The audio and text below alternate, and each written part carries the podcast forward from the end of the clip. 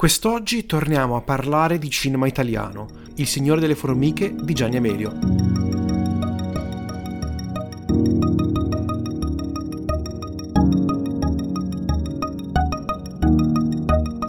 È arrivato in sala dalla 79esima mostra del cinema di Venezia Il Signore delle Formiche di Gianni Amelio, una possiamo definirla istituzione del cinema italiano.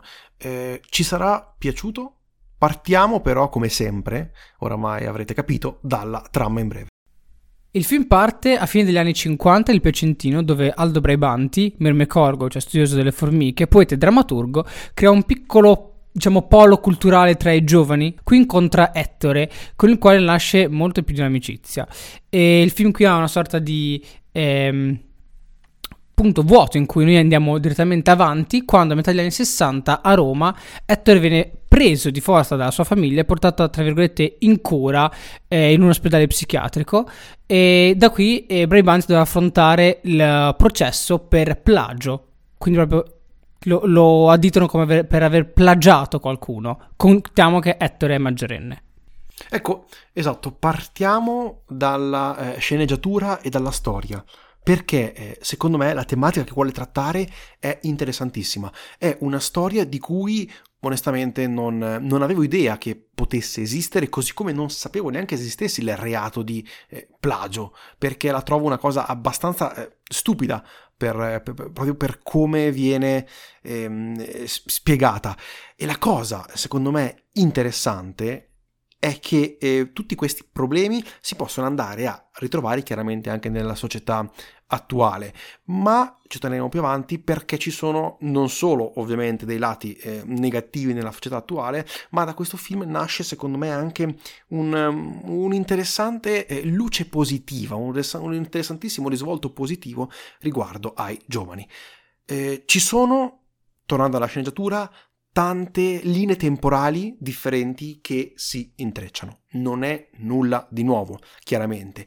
E il problema però è che quando queste linee convergono, eh, alla fine di questo processo, verso la fine della seconda parte, soprattutto perché diciamolo, il film, come hai detto tu, è diviso in eh, due tempi eh, praticamente, che raccontano un prima ed un dopo. Quando arriviamo proprio al, al, termine di questa seconda parte, tutto ciò che si è costruito durante la pellicola ho sentito che lentamente eh, svanisse. Abbiamo anche un'interessantissima storia del, di un giornalista dell'unità, interpretato da Elio Germano, bravissimo, che eh, magicamente appare a metà della storia e poi magicamente e repentinamente eh, scompare. Non mi è particolarmente piaciuta la chiusura eh, di, di, di, questo personaggio, non addentriamoci troppo perché non vorrei andare a, a fare troppi spoiler. Ecco, questo intreccio sicuramente, come detto, è interessante. Dall'altro lato però ho trovato una sceneggiatura un po' troppo dialogata, per, perlomeno per quelli che sono i miei gusti, un po' troppo eh, drammaturgica e teatrale, che capisco perfettamente rientri alla fine nel personaggio, nel personaggio di, Braima, di Braibanti, no? Ora, io, per il mio gusto, ho iniziato un pochino ad accusare questa cosa eh, durante, durante, il film, che nonostante tutto dura tipo due ore e un quarto e, cosa positiva, scorre via benissimo. Proprio perché questo intreccio, questo eh, voler montare eh, momenti differenti in, in, maniera non consecutiva, aiuta secondo me la, proprio lo scorrere della, della pellicola.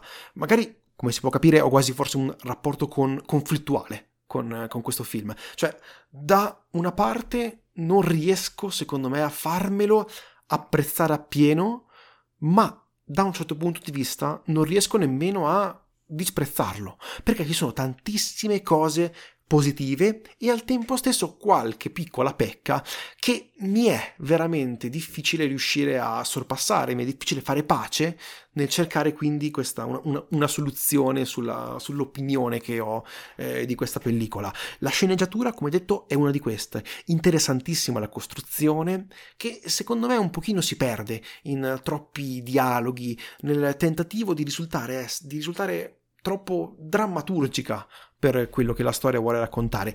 E storia, sia chiaro, che è interessantissima per i temi trattati, per un film alla fine biografico nel quale vai a comprendere qualcosa che prima onestamente non ne sapevo nemmeno l'esistenza che piano piano nel tempo è stata sedimentata nella, nella storia italiana e di cui però nessuno parla più. E questo mettere una luce su questi problemi, su queste tematiche, L'ho trovato un, bellissimo impegno civico, eh, un impegno civile che deve avere, che, che ha voluto fare eh, Gianni Amelio e che non deve passare inosservato.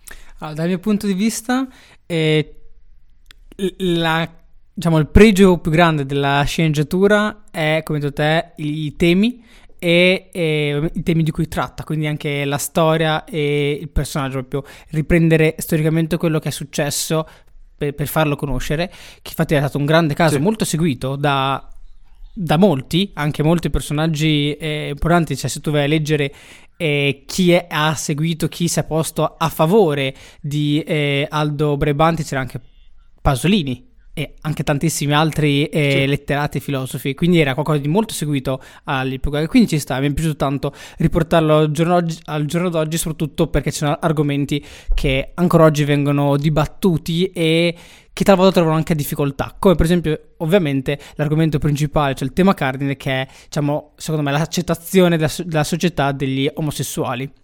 Tra l'altro nel, nel film eh, non solo dalla parte della società e quindi anche delle famiglie più bigotte, non solo quelle di periferia, ma anche, come descritto nel film, eh, dai direttori di giornali di sinistra e avvocati che si si dichiarano comunisti.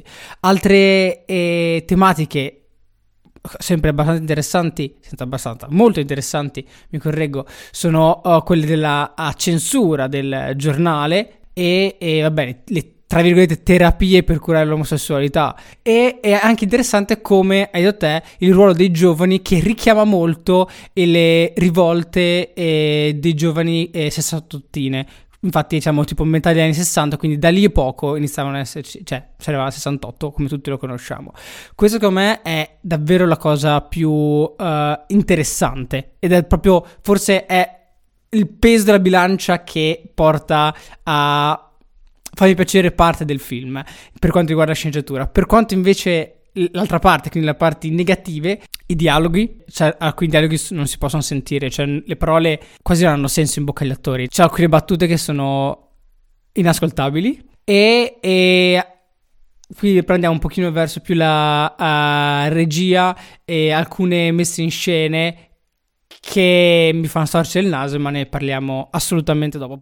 Ecco, eh, torniamo un attimo su cosa esce da fuori davvero da questa, da questa pellicola, per, per, un po' riassumere. È un racconto di un'epoca molto cara al regista, in cui vuole fotografare la società e la sua ipocrisia, fatta di tante ombre, ma anche speranza, perché è molto bello, secondo me, come la speranza sia data dai giovani e nelle battaglie per i diritti civili che da lì a poco avrebbero cambiato, seppur molto lentamente, il paese talmente lentamente che molto in tema di diritti civili, civili comunque ancora oggi eh, rimane da, da, da, da conquistare. No? Gianni Amelio ha voluto eh, dare il, il, ruolo di speranza eh, nel, nei giovani. Ecco quindi che l'unità, che oramai comunque è fallita e quindi puoi benissimo, secondo me, anche eh, parlarne e modificare la storia perché non si può offendere un, un, un giornale che purtroppo è fallito. Ecco quindi che i giovani diventano i nuovi portatori delle battaglie sociali. Questo secondo me è quello che Amelio voleva trasmettere eh, con, con, questa, con questa idea. Lo hai anche accennato un'altra cosa che purtroppo non ho apprezzato, forse quella, quella che più mi ha dato fastidio. Eh, lato personaggi barra attori. Innanzitutto parto con le cose positive. C'è da fare i complimenti a Luigi Locascio e Delio Germano, cioè rubano completamente eh, la scena. È molto interessante, molto... Eh, approfondito il personaggio di Braibanti, perché non è un personaggio completamente positivo, è scontroso, eh, difficile, a tratti volutamente antipatico e Locascio riesce alla perfezione a calarsi in questo ruolo non deve essere stato facile ecco è bello quindi che il regista scelga di mettere in scena un personaggio che non è innalzato a priori apportatore, diciamo, del, del, di ciò che è giusto e della giustizia, ma è a 360 gradi una persona mm, che ha delle, dei dubbi, delle, delle difficoltà.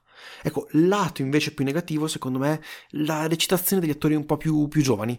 Ecco, un pochino, come detto, mi ha fatto storcere il naso, per in particolare questo utilizzo di un dialetto modenese molto scandito che dava l'impressione di essere qualcosa di eh, recitato e non naturale. Soprattutto questo lo sento nella, nella prima parte, si è sentito. Finisce certe volte di andare un pochino nel grottesco. Per quanto riguarda gli attori aggiungo che secondo me è stata molto brava anche sì? Sara Serracchio e lei è davvero molto brava sì. e anche Leonardo Maltese, quello che fa Ettore, soprattutto nella seconda parte. L'inizio risultava Bravo, esatto. un pochino più in linea a personaggi a tipo ad altri, ad altri attori, altri personaggi. Tolto di bocca, cioè io volevo farla molto dopo, la critica su, sugli accenti. I dialetti, per, cioè i dialetti comunque lo cascia, lo mantiene, e momenti più, momenti di meno, però ci sta. Per quanto una critica così, più per, per gioco, per quanto riguarda il, usare i dialetti nel cinema, eh, mi sembra che se è romano va benissimo. Napoletano ormai è accettato, è accettato il napoletano nel cinema italiano, se è un altro dialetto, no, deve essere strascandito e con i sottotitoli. Perché? Scusa, è vero, è un dettaglio abbastanza Io tra l'altro sono di quelli che io vorrei il, i sottotitoli anche per i film col dialetto napoletano o romano, cioè io n- non lo capisco, il napoletano non lo capisco per niente, perché poi qui lo scandiscono in, in maniera agghiacciante. Cioè, sei un, forse sei un attore che non impara il dialetto e non ha tempo di impararlo, non faglielo, non faglielo dire. Anche perché siamo un attimo onesti. Eh, anche quelli che ci ascoltano, probabilmente l'abbiamo capito, eh, siamo della zona comunque della Romagna. Ecco, questo film è ambientato in Emilia, è ambientato a Modena e vi posso assicurare che tendiamo tutti a mangiarci un po'. tu, tutti parole. i dialetti ci mangiano le parole, questo... perché sennò non sarebbe dialetto.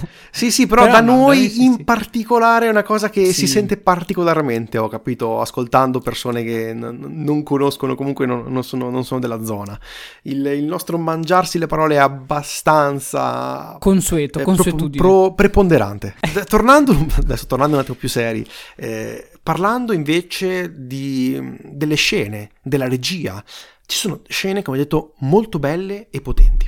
Ecco, inizio subito, con, eh, inizia subito il film con l'electroshock eh, di Ettore, che è incredibile a livello di impatto visivo, così come è anche bellissima, secondo me, il momento della testimonianza davanti al giudice di questo ragazzo completamente eh, distrutto da questa tortura. Chiaramente non è nulla di nuovo, proprio per impostazione della, della, scena, per dinamiche di potere, cioè tra la società che non riesce bene a comprendere i giovani ed un giovane che si sente completamente inascoltato, le inquadrature sempre sul soggetto, andando a negare completamente il controcampo.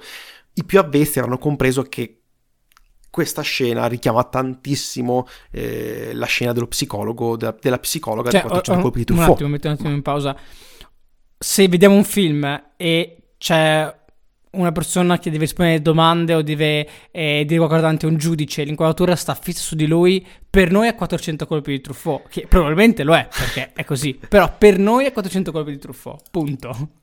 Prego, puoi andare.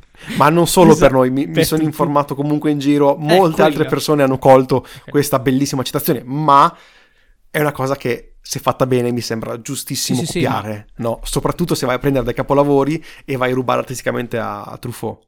Cosa ne pensi tu delle scene? Per me ce ne sono alcune che sono interessanti. Cioè, come hai detto te, quel sì. uh, primo piano, uh, praticamente tutto continuo uh, su Ettore e Dante al giudice, è molto bravo e infatti lì, lì si vede che lui è molto bravo. E poi anche lo stacco da lì, perché un'inquadratura così lunga, quando c'è uno stacco deve essere, è molto forte quello stacco, molto sentito, e infatti va sull'avvocato uh, non quello da difesa, quell'altro, quello che accusa, non, non sono bravo di termini giuridici, scusate, e che e fa, parla e diciamo uh, stravolge quello che ha appena detto uh, Ettore, quindi anche questo stacco mi è piaciuto, mi è piaciuto anche diciamo la seguita della madre all'inizio quando va a casa, di, a casa nella loro casa a Roma di Ettore e Aldo, quella è interessante. In realtà per quanto riguarda le inquadrature non c'è niente di troppo, troppo interessante. Per me ci sono alcune sì. cose belle, però non troppe. Come forse vorresti dire te, ha una regia molto scolastica e infatti come regia... Bravi, esatto. Come regista io lo vedo molto istituzionale. Si vede forse tanto che questo film andrà sulla Rai. È prodotto dalla Rai, proprio prodotto, prodotto dalla Rai, con altre, anche altre case di produzione, però c'è anche la Rai di mezzo e secondo me si vede tanto, anche per alcune eh, scelte registiche di messa in scena, cioè una cosa che io non ho proprio dato fastidio è stato quello eh, del primo, nel primo incontro tra Braibanti e Ettore all'inizio. E ehm, su, eh, Braibanti lancia un'occhiata a Ettore a fine inquadratura che ci farà capire che già lì c'è del tenero o c'era del tenero, ok però Boh, è una cosa che un po' non ho, non ho, sopportato. Poi vabbè che devi fare un enorme buco e quindi eh, dispiace. Però probabilmente noi l'avevamo già visto che, che c'era qualcosa. Non, non, quell'occhiata non ce n'era bisogno.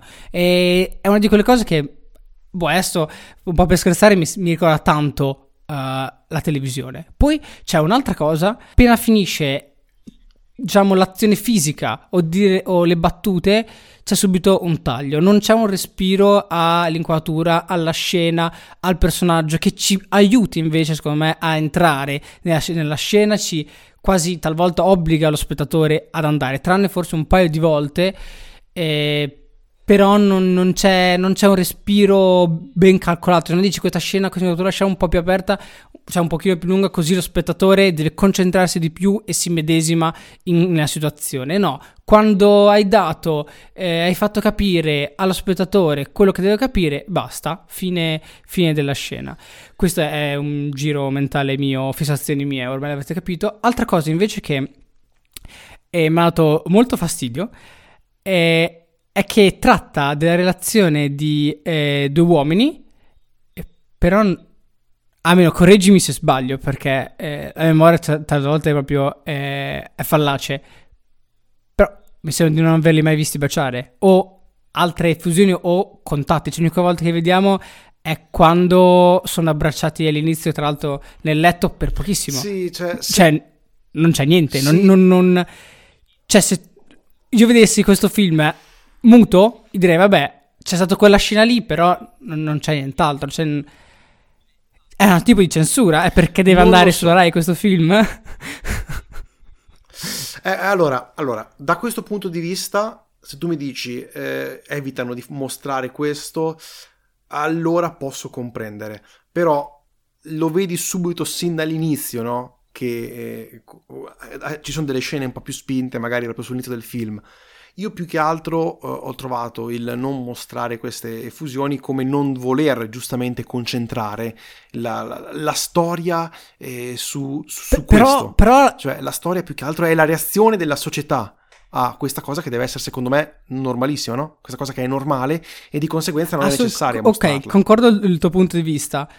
Però d'altro canto io ti potrei dire, a me sembra davvero che tu vuoi raccontare questa storia di una relazione omosessuale giudicata, diciamo, dalla società, vista dalla società che, che, non, vuole, che non accetta queste cose, però a tua volta tu eh, non fai vedere né baci né niente e quindi la società vedrà questo film che dice guardate la società d- d- degli anni 50 e 60 che non ve questo tipo di relazioni, okay. però tu non, fai, non, li fai vedere questo tipo di relazioni, tu non gli fai vedere niente, mi sembra un po' un'ipocrisia, poi magari sono io che mi sto... Uh, infervorendo inutilmente. Cioè, io capisco il, il punto di vista di eh, non ce n'è bisogno, ci sta.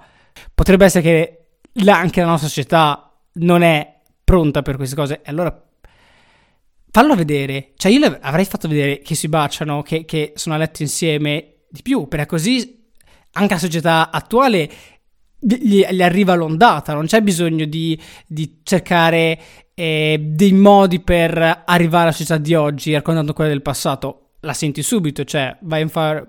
Se ti dà fastidio quello che vedi, allora quello che racconta la società degli anni 50 e 60 lo sta raccontando anche la società di adesso. È questo. Posso, posso capire. È giusto, se in effetti te dici in un altro tipo eh, di, di, relazione, per esempio in relazione eterosessuale, si sarebbe invece puntato su questa componente più, più romantica. Sì, ma no, no, manca proprio, proprio visiva di far vedere. Cioè, ah, esempio sì, a caso sì, sì. che mi viene in mente, se fosse, stato fatto, se fosse stato fatto da Guadagnino, ci sarebbero stati baci e come? Forse anche qualcosa di più. Ma come mm. giusto che sia, cioè se fosse stato una relazione etero, quindi tra un uomo e una donna, e che per qualche motivo la società non li vuole, non li vuole insieme, metteteci motivazioni più disparate che volete, loro nel film si sarebbero baciati.